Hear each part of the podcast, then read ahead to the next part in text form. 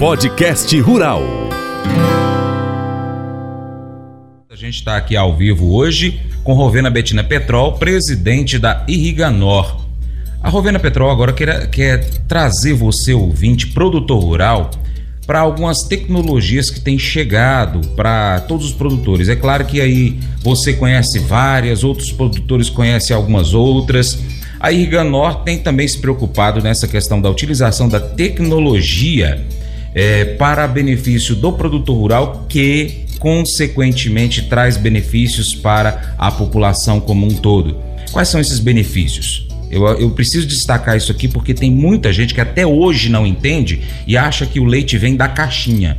Não, o leite vem da vaca o feijão não vem do saco plástico, ele vem lá da fazenda, ele é produzido na fazenda e para que esse feijão seja produzido de forma sustentável, além de ter um clima favorável, e o produtor rural tem muitas tecnologias para tentar entender o clima, que é uma só uma previsão, você não tem como acertar 100%, porque quem manda no clima é Deus, né? Mas tem outras, outras questões que o produtor rural pode fazer na propriedade, como uma análise de solo, né, uma análise química, é, enfim, de, de, de, vários, de várias formas do solo para poder fazer a correção do solo, fazer o investimento em adubagem para preparar o solo para receber a semente, que ela possa germinar no momento certo, crescer produzir aquele grão que posteriormente, no momento certo, com o clima favorável, será colhido será armazenado e vendido. E a gente é que vai consumir esse feijão. A não ser se você não gosta de feijão, mas você gosta de arroz e passa pelo mesmo processo. Ah, mas eu também não gosto de arroz, não, eu gosto de outras coisas. Eu gosto de. Eu, eu sou. É, eu não como carne de animal, Francis, eu como carne vegetal. Então você come carne de soja. Você vai comer um hambúrguer que usa o feijão para fazer. Então, se você é um ser vivo, você precisa do ser vivo produtor rural. Vendo, eu tive que fazer essa introdução aqui para poder muitas pessoas que não têm conhecimento entender um tiquinho. A senhora tem uma tecnologia que conheceu a, através da Irriganor que é interessante que é para todos os produtores, né? Isso. Na semana passada nós, nós recebemos a visita de cinco doutores, né? Uh, inclusive uh, tive a, a oportunidade de receber a, a secretária de Agricultura, ex-secretária Dona Ana Valentini e o seu esposo na nossa propriedade e com eles vieram essa equipe uh, de duas startups, uma startup brasileira e uma startup internacional. Uh, vou resumir basicamente porque isso daria quase um outro programa. Uhum. Uh, essas, essas startups trabalham com riscos do agronegócio. Então, uh, eles produzem informações que são públicas né? Através de, de, de, de ferramentas que eles criaram. Então, uma dessas startups, ela, elas mapeiam a cada cinco dias todo o globo terrestre para saber a biomassa que está tendo na, naquela área do produtor rural. E o que, que seria essa biomassa? Biomassa é a quantidade de, de vegetal que está lá. Hum. E com, com essas informações na biomassa, que eles têm dos últimos 40 anos, eles conseguem fazer previsão uh, de quanto vai se colher naquela área. Entendi. Então, essa, essa plataforma chamada One Soil, ela começou na Ucrânia, né, e ela hoje está espalhada no Brasil, e com isso ele, eles conseguem fazer prognósticos muito próximos à realidade em termos de safra. E uma das coisas que me preocupou muito uh, uh, perguntei para eles, já que eles conseguem, inclusive mapearam toda a nossa fazenda ali em, em menos de 20 minutos e a senhora produziu na safra passada X, prognóstico para essa safra, senhora vai plantar no dia 20 de outubro, né? E lá no final eu já tenho um prognóstico de quanto a senhora vai colher por conta da biomassa. Uhum. Tá? Essa medição de biomassa também é importante para a gente saber se a gente está fazendo uma agricultura zero carbono Sim. e também para a gente vender créditos de carbono né, através dessa medição das nossas áreas que, que uh, não são reserva legal, que estariam passíveis de, de desmate, mas a gente decide não desmatar. Uhum. Né, e aí pode uh, uh, conseguir remuneração com créditos de carbono. Então, acho que é uma coisa muito interessante. Eu já convidei esses profissionais para virem na Agro Paracatu do ano que vem né, já está acertada a palestra deles, uhum. né, de, de, de ensinar as pessoas a usar essa, essa ferramenta maravilhosa. E aí, no final da nossa conversa, eu perguntei: frente a esse clima no Brasil, uh, esse ano, os senhores acreditam que 20% da safra brasileira já está comprometida? E eles falaram que o número é bem maior. Então, assim, é, mais do que 20% da nossa safra está comprometida, porque as janelas do plantio de soja elas já se fecharam. Uhum. Nós, nós não plantamos toda a soja ainda. Mato Grosso, que produz 33% da safra brasileira, teve que replantar lugares onde replantou duas vezes. Não choveu e agora eles decidiram mudar para milho, né? O milho, para quem uh, planta milho na safrinha, a janela, ela, ela, pelo atraso do plantio de soja, ela vai ficar complicadíssima. Então, assim, uh, isso serve até de um alerta para as autoridades que se nós tivermos uma quebra de safra deste tamanho, nós precisamos pe pensar em segurança alimentar da nossa população. A gente falou há pouco em segurança hídrica e segurança alimentar.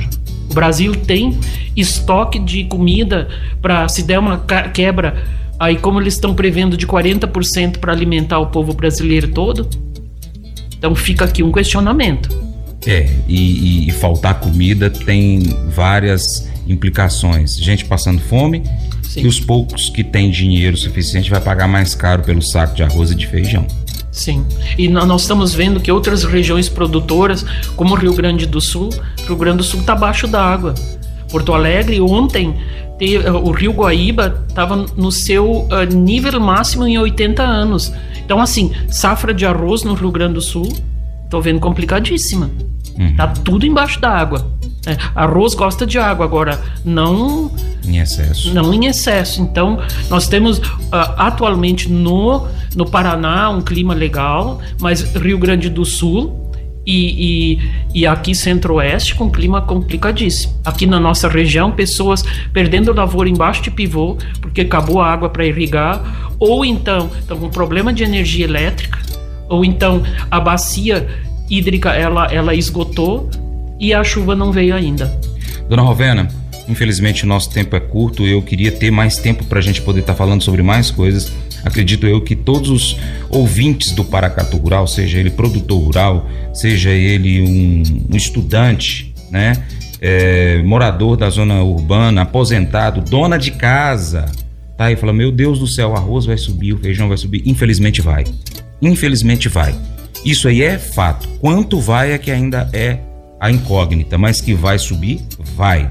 Isso aí eu não estou passando medo, não. Eu só estou alertando porque nós temos diversas dificuldades que o homem, né, os governantes, estão colocando a mão em cima disso aí, que está afetando esse, esse problema. Se afeta o produtor rural, vai afetar quem está na cidade. Fora isso, ainda tem o clima, que aí esse a gente não tem como controlar. A gente consegue, é, vamos dizer assim, ter um, um, um drible usando um termo de futebol, para tentar minimizar todos os prejuízos que pode ter por conta do, do clima é, irregular ou regular, dependendo do caso, que não vai estar tá encaixando e ajudando o produtor rural a produzir alimento. Rovena, pode deixar aí o, o recado final para o nosso ouvinte. Eu quero, antes de passar a palavra para a senhora, reforçar aqui o número do telefone do WhatsApp oficial da Riganor, que uh, tô demorando a encontrar aqui, gente. O tá o braço tá curto, tá? Anote aí, é o 99 859 8776. 99 859-8776. Você vai falar com o pessoal da Irriganó para poder marcar uma palestra, uma reunião. Você, diretor de escola, pode levar a Irriganó na sua escola para poder levar informações aos alunos da sua escola, que é importantíssimo, importantíssimo todos saberem da importância do agro. Deixe seu recado e bom dia, dona Rovena. Uh, eu gostaria de agradecer a oportunidade de estar aqui novamente, Francis e parabenizar o, o seu programa e dizer que você é o, é o locutor mais querido do Noroeste de Minas Gerais. Ô, oh, beleza. Obrigado a todo mundo aí que gosta deu. Esse barbudo baixinho feio. Muito obrigado, dona Rovena. conta sempre com o Paracatu Rural para trazer informações importantes aí para os nossos ouvintes. Mas eu vou dizer uma coisa pra você, viu? É, se quiser colocar propaganda sua aqui nesse programa, ó, eu vou dizer um negócio, você vai ter um resultado bom demais, senhor. É isso mesmo, é facinho, facinho, senhor. Você pode entrar em contato com os meninos ligando no telefone deles, é o 38, é o 991810123, bem fácil. É muito bom porque aí a sua empresa vai sair dentro de um programa que é ligado aí ao homem para mulher do campo. É nós que vai estar tá assistindo e também vai ver sua propaganda. É bom ou não é? Nossa comunicação desempenha um papel significativo em nossas vidas e relacionamentos. O que dizemos e como dizemos pode ter um impacto profundo, seja para o bem ou para o mal. A impulsividade nas palavras frequentemente leva a conflitos e mal-entendidos, enquanto uma comunicação sábia e considerada fortalece os laços interpessoais e promove a compreensão. A paciência também é uma virtude crucial. Ouvir atentamente, antes de falar, nos permite compreender as perspectivas dos outros e evitar respostas precipitadas. A paciência na comunicação é um sinal de respeito pelos pensamentos e sentimentos alheios, criando um ambiente propício para relacionamentos saudáveis e construtivos. Além disso, a diligência e o trabalho árduo são elementos essenciais para alcançar o sucesso a preguiça e também a negligência podem levar à escassez e à falta de resultados, enquanto o esforço consistente e a dedicação produzem frutos abundantes. A perseverança e o comprometimento são caminhos para uma vida de realizações e prosperidade.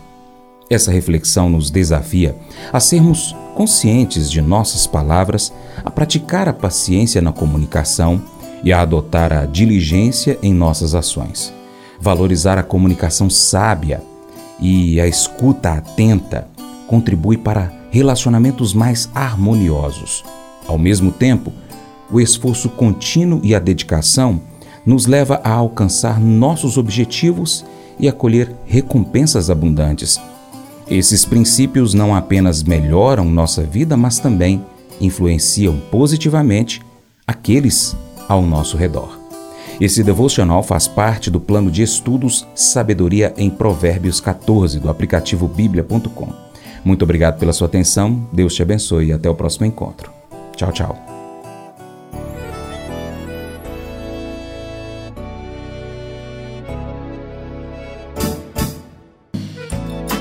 De manhã para prosear no mundo do campo, as notícias escutar. Vem com a gente em toda a região com o seu programa Paracatu Rural. Tem notícias, informação e o mais importante, sua participação. Programa Paracatu Rural. Programa Paracatu Rural.